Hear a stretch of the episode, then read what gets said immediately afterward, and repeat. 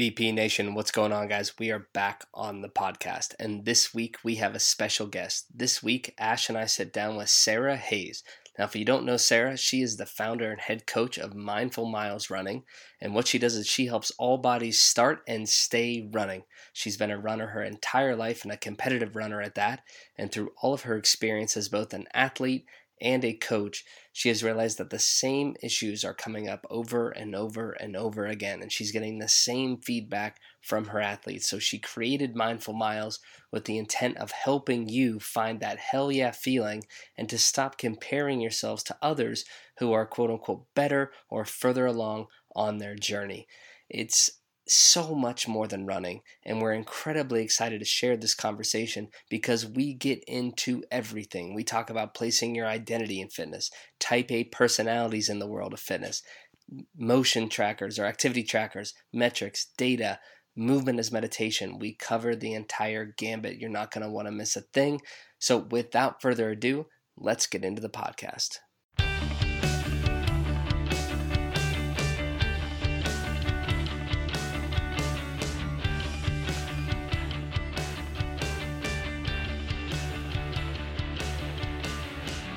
All right, everybody, welcome back to Ballistic Performance Radio. This is episode number 95, and today we have a special guest on the show. Today, Ash and I are sitting down to talk to Sarah Hayes.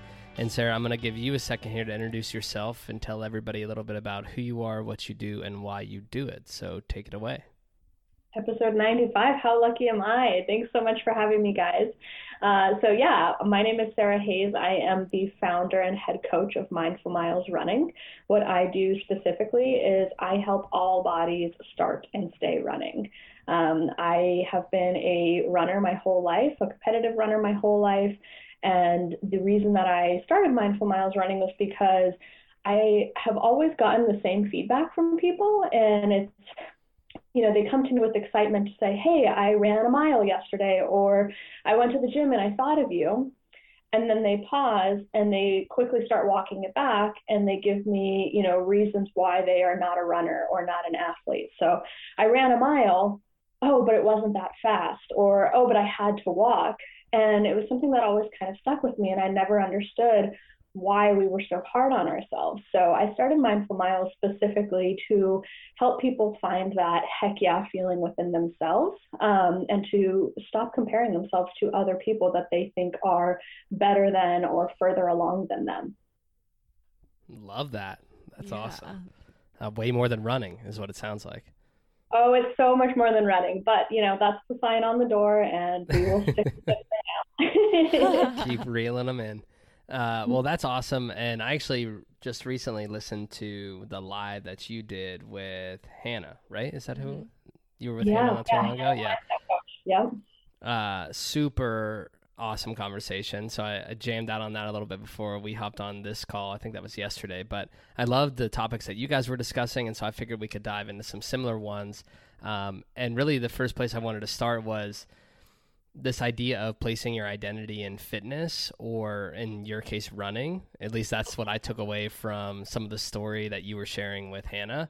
Um, so do you just want to dive into that a little bit in terms of like when was it that you realized holy crap i'm putting way too like i've put everything into being a runner and that's who i am. I'm like sarah the run girl versus i'm sarah the person yeah. Oh my goodness. Wow. We are getting right into it. So that's a great question. And it's funny because I think if you asked my friends and family, they would still call me Sarah the Run Girl, which is fine. I mean, it's it's I love it. Running has changed my life. Um, but it's true. I think there is a very very fine line between um, placing your identity in in fitness, whatever that outlet is for you, and letting it you know contribute to being the best version of yourself. So for me specifically um, I started running, I think like in grade school, middle school, um, just because I was an athlete. I wanted to get better. Someone suggested it, and I was like, okay, why not? Like most people, started running and was uh, didn't understand why anyone would do it. I was just like, so we're not chasing anything, we're not tackling anything, we're not catching anything, we're just running. Okay. Um, and then, you know, again, like most runners, once you stick to it for a while, you quickly be fall in love with it and you quickly become hooked. And even if you're not a runner, I'm sure you can identify this. Going to the gym, starting CrossFit, doing workouts in general, it's very unfamiliar, it's very confusing. We're not you know, as humans, we don't love being new at things because of how comfortable it is. And then as you start to get a little bit better at it, you really start to love it and you really start to get hooked. At least that's the hope. For me specifically, I, I come from, you know, I, am originally from New Mexico. Um, I was the first in my family to go to college, and I, you know, was really the first like athletic person in my family with potential. Um, and I had no idea like that I could go to college and play a sport and get paid to do it, and that was really incredible. And so I, you know, kind of crossed that line of letting it be something that I love and letting it be something that I identified in and that I put too much pressure on myself in. Um, so yeah, I mean, I went to college and I just focused on all of the wrong things. So running fast because I felt like I needed to rather than just enjoying it or trying to change my body or really restricting the things that I ate because I felt like if I if I did that I would be quote unquote better. Um, and you know, the environment itself, like it can be very toxic, and I didn't realize that. So after college, I kind of fell out of out of love with running, and I took a break, and that's when I realized like this is something I love, but I can't let it be something that defines me because it will run me into the ground. And so this this whole concept of placing your identity in fitness is it's a really interesting point that you that you bring up because yes, like um, I am a runner, but I am also a wife. I'm also a mother. I'm also a friend. I'm also a business owner. There's so many other things to me.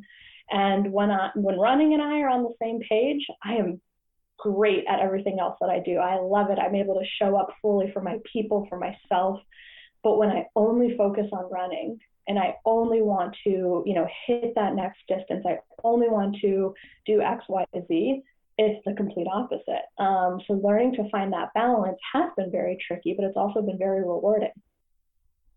Yeah, absolutely. And I love that story and appreciate you sharing it. And my question is based off of what you were saying when you got into like the collegiate setting, right? And and thinking I have to do X, Y, and Z to get better, and that's the entire intent of of why why I'm running. You know, I think at one, on one token or on one hand, that is why you're there than collegiate setting, right? So I could see why you were battling that because they were, if you're on a scholarship, they're paying for you to be there. They're paying for you to perform and and maybe it is I don't know if all athletes lose sight of that, but I can see how it's very easy to fall into that that realm of okay, all that matters is that I go faster, I'm that I'm better, that I outperform everyone that I'm competing against. And then when you took the break during that time when you discovered like okay, I need to focus on more than running, was it just mm-hmm. because you were burnt out on running and you thought, okay, like I just I hate running now. It's, it's no longer something I love. It's something I despise. Or was it something deeper of, holy shit, like I don't do anything except run. People don't know me as anything except the runner. Or was it a little bit of both? Yeah, it was certainly a little bit of both. I mean, I would say that at that time in my life, I I lived in fear. Like everything came back to running. So oh, if I go to the bar, if I um, if I wear flip flops, if I decide to go get ice cream, like every single decision for me came back to running. Okay, well, if I'm up late, how is that going to affect my training? If I eat this instead of this, will that make me slower? Um, you know, and, and yes, all of these all of these factors contribute. But for me, it just got to the point where I couldn't enjoy life. I couldn't enjoy myself. I was like I was constantly living in fear because I just wanted to, you know, be quote unquote perfect, and there's no such thing. Um, so yes, when I did take a break from it, it was just more so again like I had had a coach for eight years at that point. I'd had a strength coach, I'd had a running coach, and to go from being told what to do every single day to just saying congratulations now get out the door um, there's a huge drop off and so it was it was really you know important for me to go through that because I got to learn what I do and what I don't like, how I want to embrace movement and fitness on my own terms. Um, but yeah, that entire it was about like 10 or so months that I did absolutely nothing. Um, and I was I was the sickest I had ever been. And I don't I don't mean like ill, I mean constantly dealing with colds, congestion, eh, are you know, do I have the flu? Do I have allergies? What's going on? And so I think I realized one day I just woke up and was like, I don't feel good in my body. I really miss running, but I'm still like, it's like the ex boyfriend. You're like, I miss you, but like, I'm still pretty mad about the way we ended things. I don't know if I should reach out. Um, and so that's like, I was just like, you know what, I'm going to give it a shot. This time it's going to be on my own terms. And so I, I mean, when I tell you, like, I had friends that would go to, I mean, Orange Theory wasn't really a thing then, but like Orange Theory type classes. And they always looked so fun and so cool, but I refused to do it because, well, what if it affects my training? I just don't know. And so, you know, I kind of said, I'm going to drop those beliefs. I'm just going to do whatever feels fun. If it's yoga, if it's hiking, if it's running, if it's lifting, if it's doing absolutely nothing. And, um, you know, the best thing that happened to me was by giving myself that space to explore and to play and to have fun. I started running just as fast as I did when I was in college. I started going further than I had ever gone in my life, and I couldn't believe it. I said, There's no way because I'm not training like I used to. But because I gave myself that space and I got to actually enjoy what I was doing, the joy outpowered the science like completely and it blew me away. wow. I love that. That's so did you did that all happen when you graduated college? Like the the 10 month break? Yeah, yeah. So it was pretty much and too like if you if you think back to like who you were when you graduated college, like you don't know what the heck is going on. Like most people, like I had just started a new job, I was in a new town. I was, you know, you focus on other performance metrics. I wanted to be really great at my new job. And so I poured everything into that. And again, like back to placing your identity in fitness. Well, then I, I learned to place my identity in my workplace. And that was just as bad. And that was another journey that I had to go on to say, like, okay, I am not Sarah the XYZ. I am just Sarah. And my job is a, is a component of what I, who I am. My running is a component of who I am. But learning to kind of pull yourself away from those identify, like identifying factors is, was really hard. Yeah, absolutely. I think so many people can relate to this. I know, I know I can really relate to it. Like I I dove in college but I was like forced to stop. I was put on medical release because I broke my back my freshman year.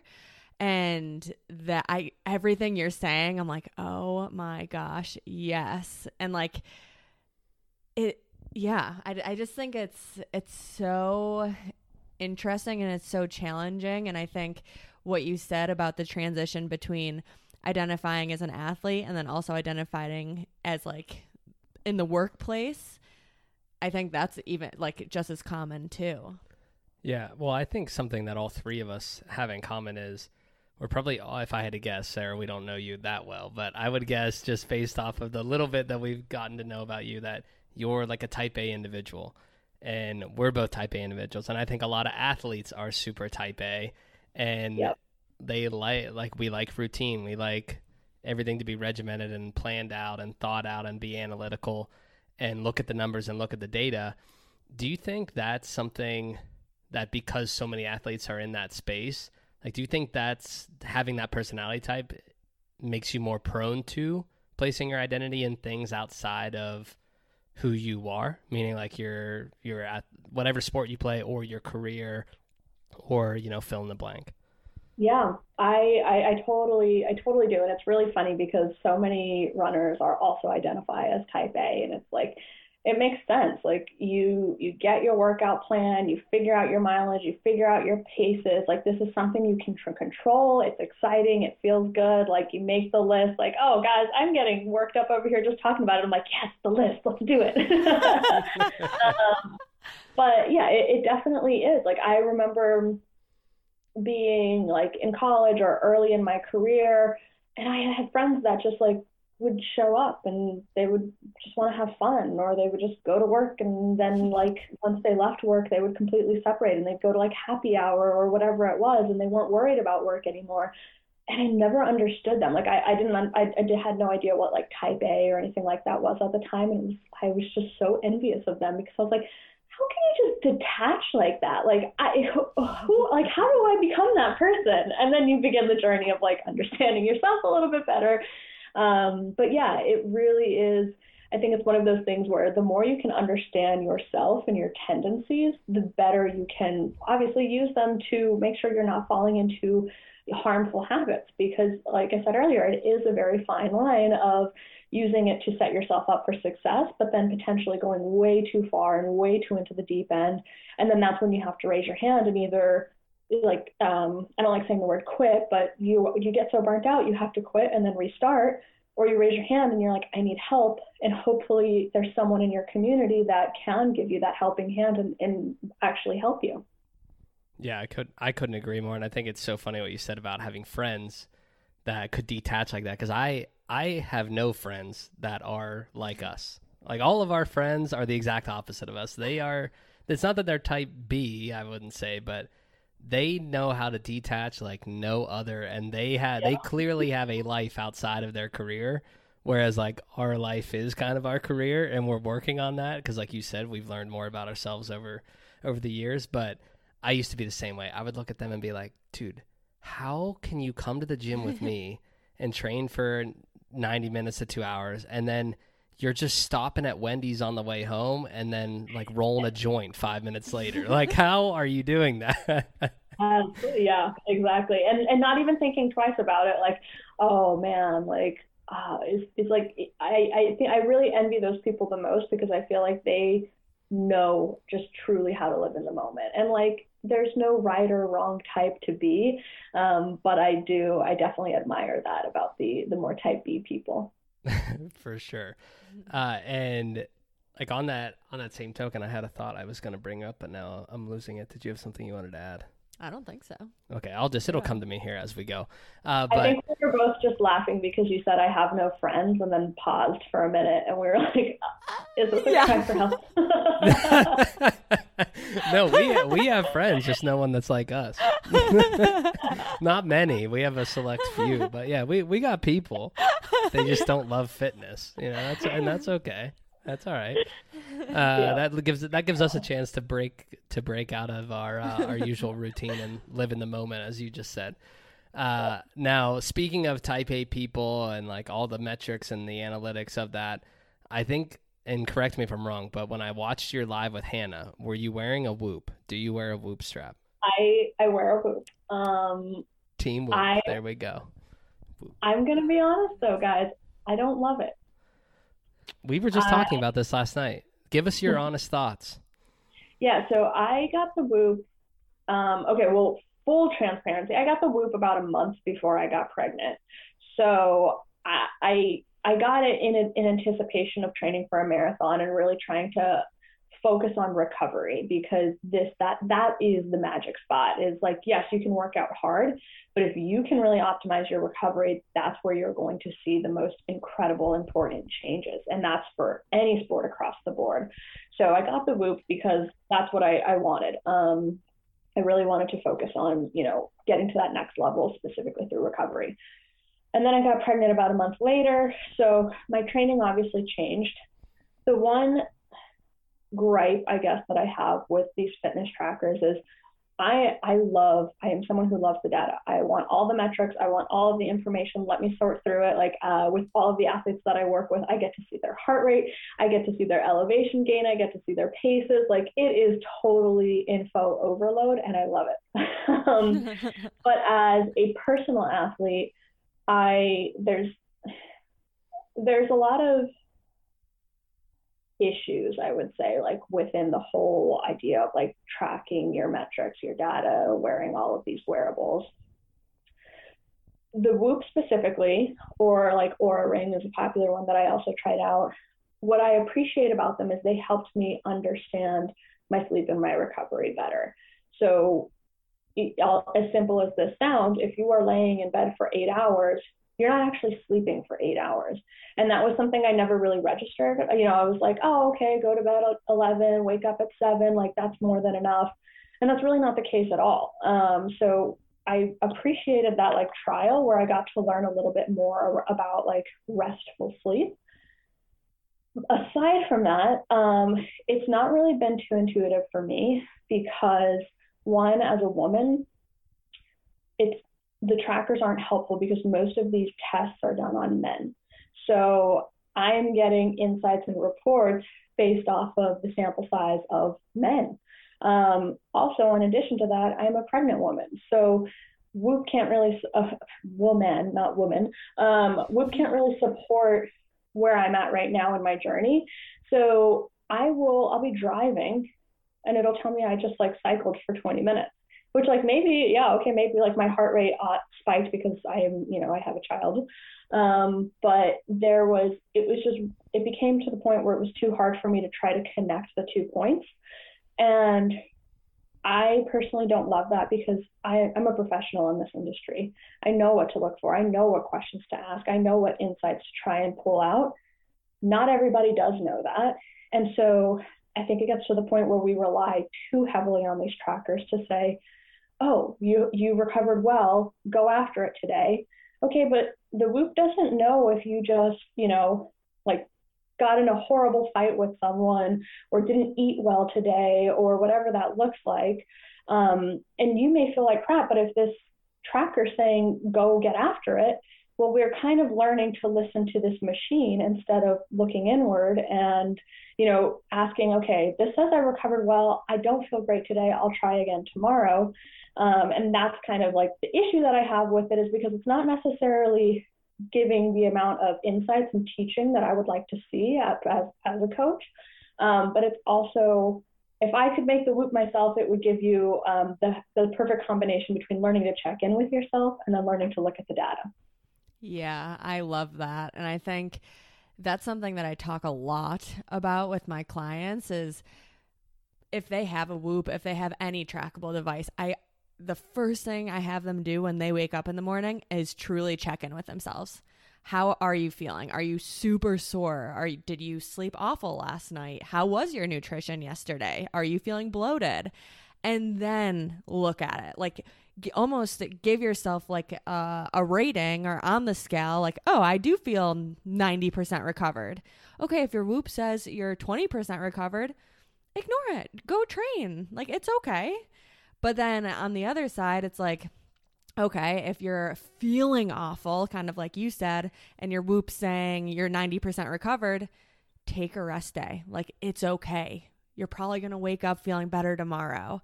Um, mm-hmm. So I think it is really important that, like you said, it is data. It's really useful to have in some situations, but I also think it's it teaches people not to really check in with themselves and and listen to what their body actually needs.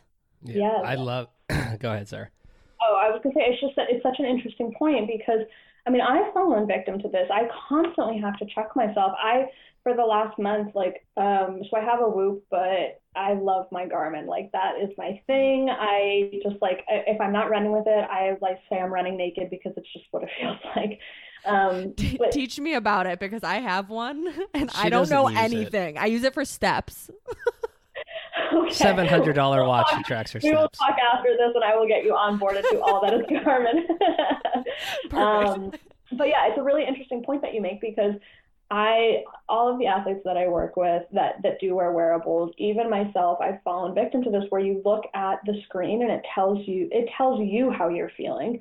Okay, this is a piece of plastic. I could have slept on my arm and lost blood flow. It could have moved in the night. It could have done a million different things. But I'm placing all of my faith in this hardware rather than saying, okay, how do I feel? And it's a really interesting point that I love that you tell your athletes not to look at it first thing in the morning because it's something similar that I do. Um, you know, I, I, work really closely on like mindset and mental health with my athletes. I'm sure you do too, because it is such a large component. But one thing that we really talk about and a habit that we try to ingrain is not sleeping with the phone in the bedroom. So if it has to be in the bedroom for like security, fine, but not right next to you and having healthy boundaries around that. So, specifically, the hardest thing that I've seen to implement is not picking it up first thing in the morning. And so, when you get to the point where you don't do that, it's incredible because you're giving yourself that space of, I don't know, 30 minutes to an hour where you get to truly check in with yourself and say, okay, how do I feel about the day ahead? How do I feel like in my body today? What do I, you know, what do I want to accomplish today? Whatever those questions are for you and then you look at your phone and you can respond to the notifications. But if you pick up your phone right away, what's happening is you're tr- you're triggering that fight or flight signal within your body, and you can't check in with yourself because there's so many other things in the world telling you how to feel, telling you you need to respond, telling you X, Y, Z. And so that's the it's, it's the same concept that you're using with the Whoop, and it's really incredible. I never thought of it that way. But it's true. Okay, do I want to respond to the Garmin notification that says, you know, go get your steps in, or do I want to sit here, enjoy my coffee, and then start my day? Yeah, well, I love where you took this whole thing because I wasn't expecting you to go that route, but that's the route I eventually wanted to get into because we, I remember when we lived in Florida, it was like the peak of the Apple Watch. Like everybody was fucking obsessed with the Apple Watch. And we were working at a gym where it was a very wealthy area so pretty much everybody who walked in had some kind of tracker on. And i remember we made a video on tiktok and i had like a i had my like normal g-shock watch because i didn't i was like completely against trackers. I wouldn't wear one.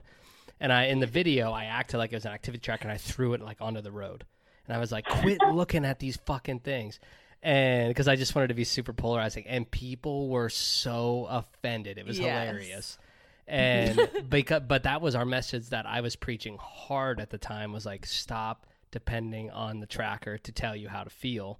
And then Whoop came along. I think Whoop was around then, but it wasn't as big as it is now. And slowly but surely, she eventually, I don't even know how we got into it, but eventually I bought one just to look at the recovery, like you had said. I really just wanted to see what that was all about, how their algorithm worked for strain, and really just look at like the metrics. Because, like you said, I don't need the this piece of plastic to tell me how I feel. Like I can check in, but I want to see like what's what's what data is it giving other people? What data is it giving our clients? Like why do they think X, Y, and Z? Uh, but you're both uh, you and Ash are 100% right. Like you don't need to depend on this this device or the screen to tell you how to feel. And I think it was Kelly Starrett. I don't know if you're familiar with him, but he's a physical therapist. Was super big into CrossFit a long time ago, and now he owns the Ready State, and works with all kinds of different athletes. But he actually did the exact same exercise that you're both really describing of having your athletes wake up, do a self assessment before they look at the whoop.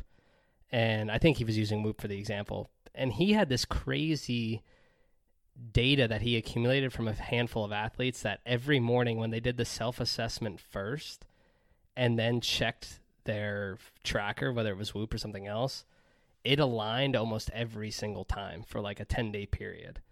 So wow. I don't, yeah, it was crazy. So I don't know, like, obviously that's just his one little experiment he did by himself, but it's at least somewhat of a testament to like you're in control and like you need to be able to do a self check in and assess how you're feeling, not to allow some activity tracker to do it for you. Mm-hmm. Mm-hmm. I, I um, wow, I wish I was taking notes because there were so many great points that you made there that I wanted to follow up on. Um, but I think it's it's it's true, and that's I mean that's applicable to anything in life. Like I I like wine. I will have a glass of wine. If I have one every single day, I'm not going to. I mean, okay, I like wine. I'm not a big wine person. That was just the first thing I could think about. Um, like, I'm not going to, maybe I won't appreciate that glass of wine as much, or maybe it'll get to the point where I become, you know, I rely on it and I just pour the glass at, you know, six o'clock rather than thinking like, oh, do I even want this? You know, and so it's, it's true for everything where, yes, you can use things that make you feel good to like enhance your life, whatever that looks like, but you still have to understand like, is this helpful? Do I actually want it? Or am I just following a trend? Am I listening to like, you know, what this professional athlete is doing? And now I want to do that too. And I think it's tough because people get these watches and these trackers because like it's always well intentioned. Like even looking at like diet culture and you know challenges and things like that, they're always well intentioned. It's because you want to be a better person, and how can you not respect that? But the issue is, is there's not really an onboarding that comes with it that says if you don't close all your rings, it doesn't make you any less of a person. It doesn't, you know, these are arbitrary numbers that we are giving you as a suggestion. Like that is the number one thing that I say when I start working with someone new is I say, listen, this is the training plan. This is what I'm thinking. This is considering a perfect day every single day. You slept well, you ate well, you're drinking enough water, you're not getting in fights with anyone, there's no other stress. And so I say that because you need to learn how to edit the course yourself. And like, yes, as a coach, I'm here for that. But you don't see those notes coming with the Whoops and the Garmin's and, and the Apple Watches that say it's okay if you don't do this every single day. Because eventually, too, what I've seen is it leads to burnout because you're like, oh, I got to close my rings. So I'm just going to run in circles around the couch all night until I get there. You're like, oh, okay, but like, what did that do? Like, it's you're not going to wake up like some elite athlete tomorrow, you know. And and I, I get it. Not everyone shares this opinion, but um, that's that's mine. That's so funny. I feel like you're calling Ash out for biking That's... just to beat me on Whoop Score, and I feel like you're also calling me out when you said the wine comment because I eat a popsicle every night just because I think I should. I probably don't. It's a habit. It's not a should. It's a habit. That's what I mean. It's become a habit. I don't even need it or want it. I just need a popsicle. Now it's like a. It's an addiction. I just need a popsicle after dinner. So she's just. Yeah. She's reading, peeling back layers on us like left and right. Yeah, but Sarah, I liked what you said too about like the rings with the Apple Watch. I was literally having this conversation with a client yesterday about like the 8 to 10k steps. And we've talked about this on the podcast before like that is just a recommendation uh to help people be active. It's not mm-hmm. like you have to hit 8 to 10k steps every single day just to like to achieve your goal it is literally just a measure and it's it's okay if something happens in your day and it, it doesn't happen the next day you wake up and you you plan to do it again and the step goal is I, I I don't want to speak too deeply into this because I don't know for sure. Um, I'll find the link. I'll send it to you guys. You can keep it in the show notes if you want.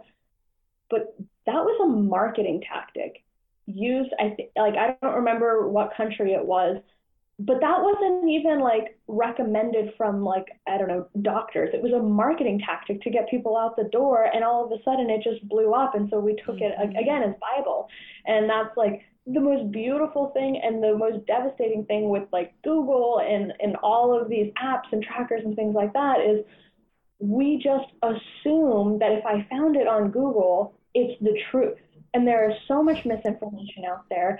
And in addition to that, we're all so different. So what may be misinformation to me because it doesn't work for me may not be the same for you.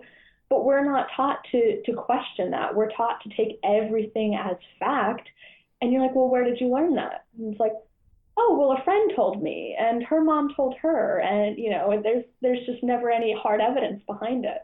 Mm-hmm. Yeah, I love that you said that because I say that to people, our athletes, and just on the podcast, on TikTok, on Instagram all the time. Like, there is no fucking evidence for 10,000 steps. There's none. It doesn't exist. There's no clinical research. There's no meta analyses on step count. It just, it's something that tries to get you moving every day. Um, so I love that you brought that up. Now, again, that went like down a completely different rabbit hole than I thought it was going to, but I loved it because what I was going to say in terms of the data and the metrics is in our experience, and I don't know if you can relate with runners, I'm assuming you can. Another thing with data, another, I don't want to say problem, but something that we see happen a lot is just like athletes get obsessed with their recovery score, whatever their tracker says, same thing can happen with their split times and their their loads and their you know their if you're in CrossFit like the time to complete the workout. And you can get so wrapped up in that and get so obsessed with that data, just like tracking macros, you can do it there as well, that you start dictating your sessions on, like whether it was a, a successful session or not, based on that data. When in reality, like you said, your your training program is designed for a perfect day. Well, no one has perfect days every day. And so I get athletes all the time who are like, I just talked to one the other day and she said, Oh my God, like the training feels weird. I, she just did this crazy hike, like hasn't trained for like two weeks.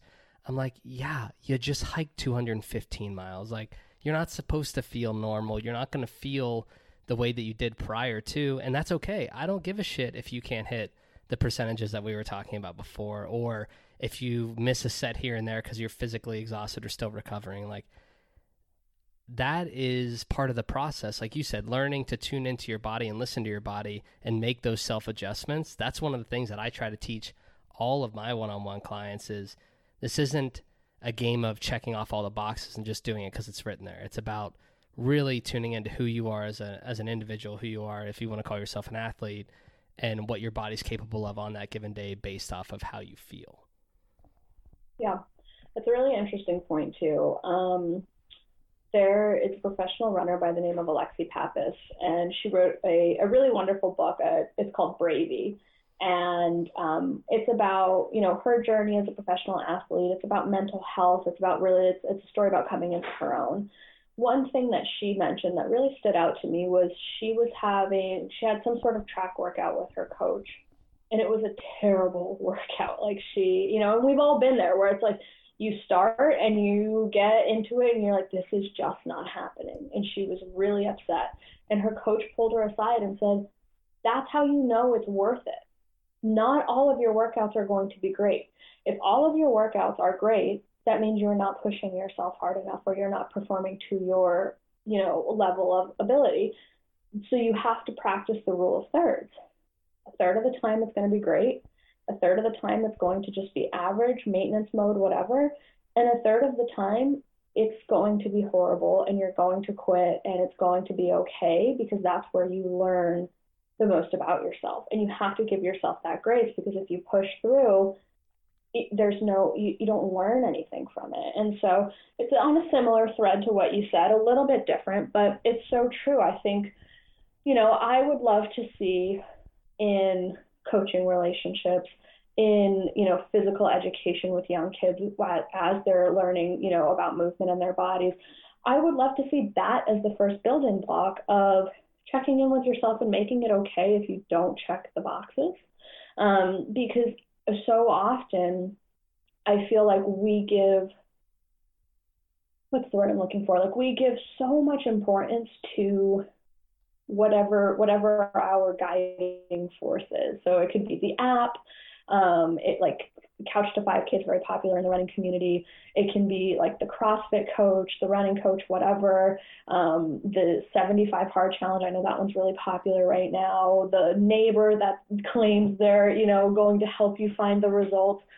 And so we let these people become like gods to us, regardless of if they're actual people or not and we're so focused on okay well i can't i can't fail the training i can't fail my coach i can't give up because what happens if you give up? Well you're a failure. You have to start from the beginning. You don't have willpower. You weren't strong enough. Like all of these things i've told myself because you know i was like well i'll try this meal plan. Oh i cheat on it. Oh okay. I guess i'm just not strong enough. I'll try again tomorrow. Well, I cheated on it again. I'm just not going to, I'm not going to tell anyone that I cheated, whatever that looks like, rather than saying, this isn't working for me, but I'm too afraid to communicate that to someone because I don't, I don't want to seem like I'm weak or like I can't do it. And so we, it, again, like it's just, I think it's something that we all struggle with because we were never taught to raise our hands and say, something feels wrong. And especially too, if you're working with a coach, raising your hand and saying something feels wrong. I need you to help me through this. I need you to talk to me about what's going on because there's the constant tug of war between the mental battle of like, can I push through and, and do I just not want to? Or is my body actually saying, like, you need to chill, like, we'll try again tomorrow? Yeah, I love that. I don't mic drop on that. I don't think there's anything to add. yeah, no, I don't. I don't have anything to add. I it like gave me chills. Uh, well, speaking on the deeper side of movement, then, because I feel that's where we're kind of going. You talk a lot, or at least the, what I've seen about using movement as meditation, right? And that concept. And so I just want to dive into that a little bit and maybe you can explain to anyone who's like what the hell does that even mean? Like where that concept is leading and then we can kind of dissect it or peel back the layers from there.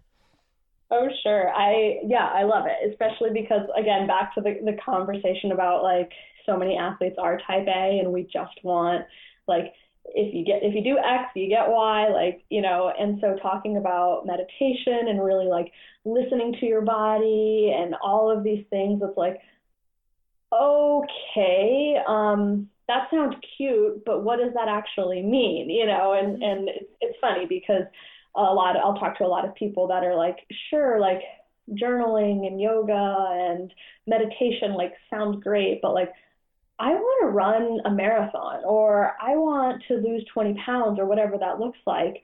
So what can I do to get there? I'm like, you can you can learn to be a more mindful person. And not only are you going to get there, that's gonna that's not gonna be the goal anymore. It's gonna be a stepping stone, it's gonna be a milestone because the goal will change as you move and as you learn more about yourself because you want to do this for you. You don't want to do it to lose the weight or to run the marathon or whatever it is because there's so much more to that. And so again, it's very woo woo. I know it can feel weird at first, but it's um I think that's the number one thing that learning to be a little bit more mindful, a little bit more intuitive in your workout um, is what ultimately sets you up for long term success and is what keeps you from burnout. I, again, I'm a runner. Everybody knows me as the girl who loves to run. People are shocked when I tell them I don't run every day. I do, well, I mean, especially right now, but I don't run every day. And I am the, I have found that I'm the strongest, the happiest, the healthiest I've ever been because I don't place all of my eggs in one basket. I lift weights, I lift heavy weights and I love it. I eat whatever I want. I, you know, I don't, I don't track, I don't do anything like that. Um, I go to yoga, I bicycle, I do all of the things because I'm listening to what my body wants. And so, yes, I'm able to see the performance gains from it, which is really great. But what's more important to me is, again, I'm able to enjoy myself and I'm able to show up and not, um, what's the word I'm looking for? Like, how many times have you shown up to a workout and you're like, oh, I don't really don't want to do this, but like, I guess I'm just going to do it. That's fine. But if you if that becomes a cycle, that's when you get burnt out. That's when you see injury. That's when you just kind of give up and and blame it on yourself instead of saying, how can I look at this more holistically? How can I be more mindful? How can I implement things that I enjoy that maybe I would have never tried in the past? And that's kind of where you get to see the other side of what this is all about. That's when you have a better appreciation for yourself. That's when you show up to conversations with friends and family and you're fully present and you enjoy that and you're not just worried about what time you need to wake up tomorrow so that you can get your lift in before work. Um, so yeah, I mean it's it's interesting because I could talk about it all day. It's tough for some people because it isn't the most tangible thing. I don't say like meditate for 10 minutes a day and you're going to find that you are the happiest, healthiest person you've ever been. That doesn't work for everybody. And there's so many different types of meditation that I think too is it's like we put ourselves in these boxes of like, well, I, I downloaded Headspace, I tried meditating, it was horrible, so now I just can't do it at all. Well, okay, but there's many other things that you can do, just like weight training, just like running, just like yoga. Just because there's one thing you tried doesn't mean that it's not for you. It just means that what most people gravitate towards isn't really your jam, and that's totally fine. Yeah, I love that. And what I'm picking up from that as you're describing it is it's almost the message that we've preached to some people that you you don't need to put yourself in these buckets and then that's the only mode of exercise or the only training methodology that you are quote unquote allowed to do. I know I used to label myself like as the CrossFitter. I could only do CrossFit. If I did anything else, it was like, why? Why are you doing that? You you do CrossFit, and for a long time, like I thought CrossFit was the shit. That was the only way. So that was why I fell into that that mindset. But that's what the message I'm getting is like do things that feel right for you in that moment. Do things that you feel you're capable of in that moment exp- get out there and explore things that, like you said, you may not have tried before that may appeal to you, and treat it as this holistic approach of movement as opposed to like okay like this is training. Like i gotta go hard today. I gotta do x y and z. Like that's what's on my program. And that's something that i have personally been trying to do lately because i'm rehabbing my knees again is realize that if i wake up and feel like dog shit and walk out into the garage and don't want to do this terrible session that i've planned for myself terrible mm-hmm. meaning like really grueling that's okay i don't i don't have to because I'm not trying to pursue any specific performance goals now to where I need to be as regimented. Like it's okay to take Coda for a longer walk. It's okay to just hop on the bike and go like low intensity steady state. It's okay to switch things up completely and do something that I hadn't been planning to do whatsoever because of some movement is better than no movement. Exactly. And it's so funny that you say that because back to like you talking about your CrossFit days, like back to my like hardcore running days, I was the same way. If I went to a yoga class that day, I had to run still because it didn't count. If I like if I did anything else, I had to run because hello, I'm a runner. Like I can do extra things, but I can't not run. Um, so it's really interesting that you you mentioned that. And there was something else that you said that really stuck with me, and I can't remember it now. Um, that didn't really stick with you then. yeah, I guess not. I... no, I'm just kidding. um, but yeah, it's it's just it's such an interesting concept, and I think too, um, it's slowly coming back to me. So the the idea of wanting to be great at one thing, that's really incredible, and I think it's wonderful that people want that and they want that level of excellence for themselves. But, and this is this is something I remind people of often, that's not your only job. Yes, it would be really incredible if we were professional athletes with endorsements here and there and a team full of doctors and coaches and dietitians and you name it, but we're not. So, why do we put so much pressure on ourselves to destroy the workout and show up and neglect other areas of our lives when this sport isn't paying our mortgage? you know and so it's again with like i feel like the theme of this is like talking about the fine lines and how you can dance on them. Yes i admire that you have a goal and you want to show up for yourself and you want to push yourself and see what you're capable of. Let's get you there. But if we get to the point where we have to adjust the sails and we have to maybe move the finish line or reframe the goal why is that a failure because if you think about it, and, and I'm sure you guys can resonate either with yourselves or with athletes that you worked worked with, we love to do this thing where we look back at when we were out at our like peak. So, oh, when I was running my fastest, when I was lifting the heaviest, okay, that was great. What else was going on in your life? How was your sleep? How were your relationships? Were you showing up at work? Because nine times out of 10, when I'm talking to people, they're like, yeah, I mean, I was happy to be working out three times a day, but I was deflecting. Like I wasn't actually happy, you know, or, or it's like I was getting over a breakup and I channeled everything into exercise and then I got hurt.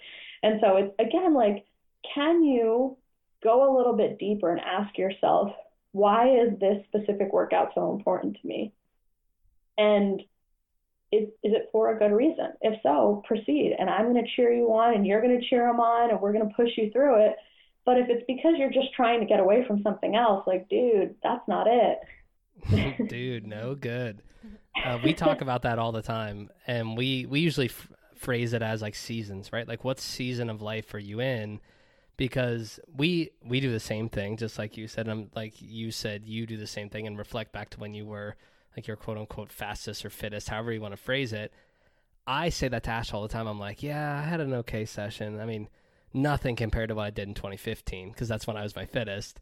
And then if I really look back at 2015, I was single. I had essentially no responsibilities you other than in the gym, grad school. I worked at a gym or I mm-hmm. was in class. That was it, you know. And I had shitty relationships. I didn't maintain any communication with my friends, and really the only thing I pursued other than fitness was her was Ash.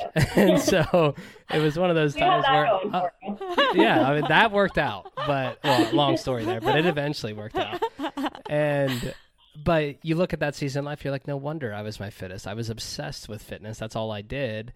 And where now, yeah, I may not be as fit as I was, but now we have each other. We have a dog that we take care of. We're trying to start a family soon. Like we've we're looking at buying a house. Like we've got all these other things. We're maintaining better relationships with our friends.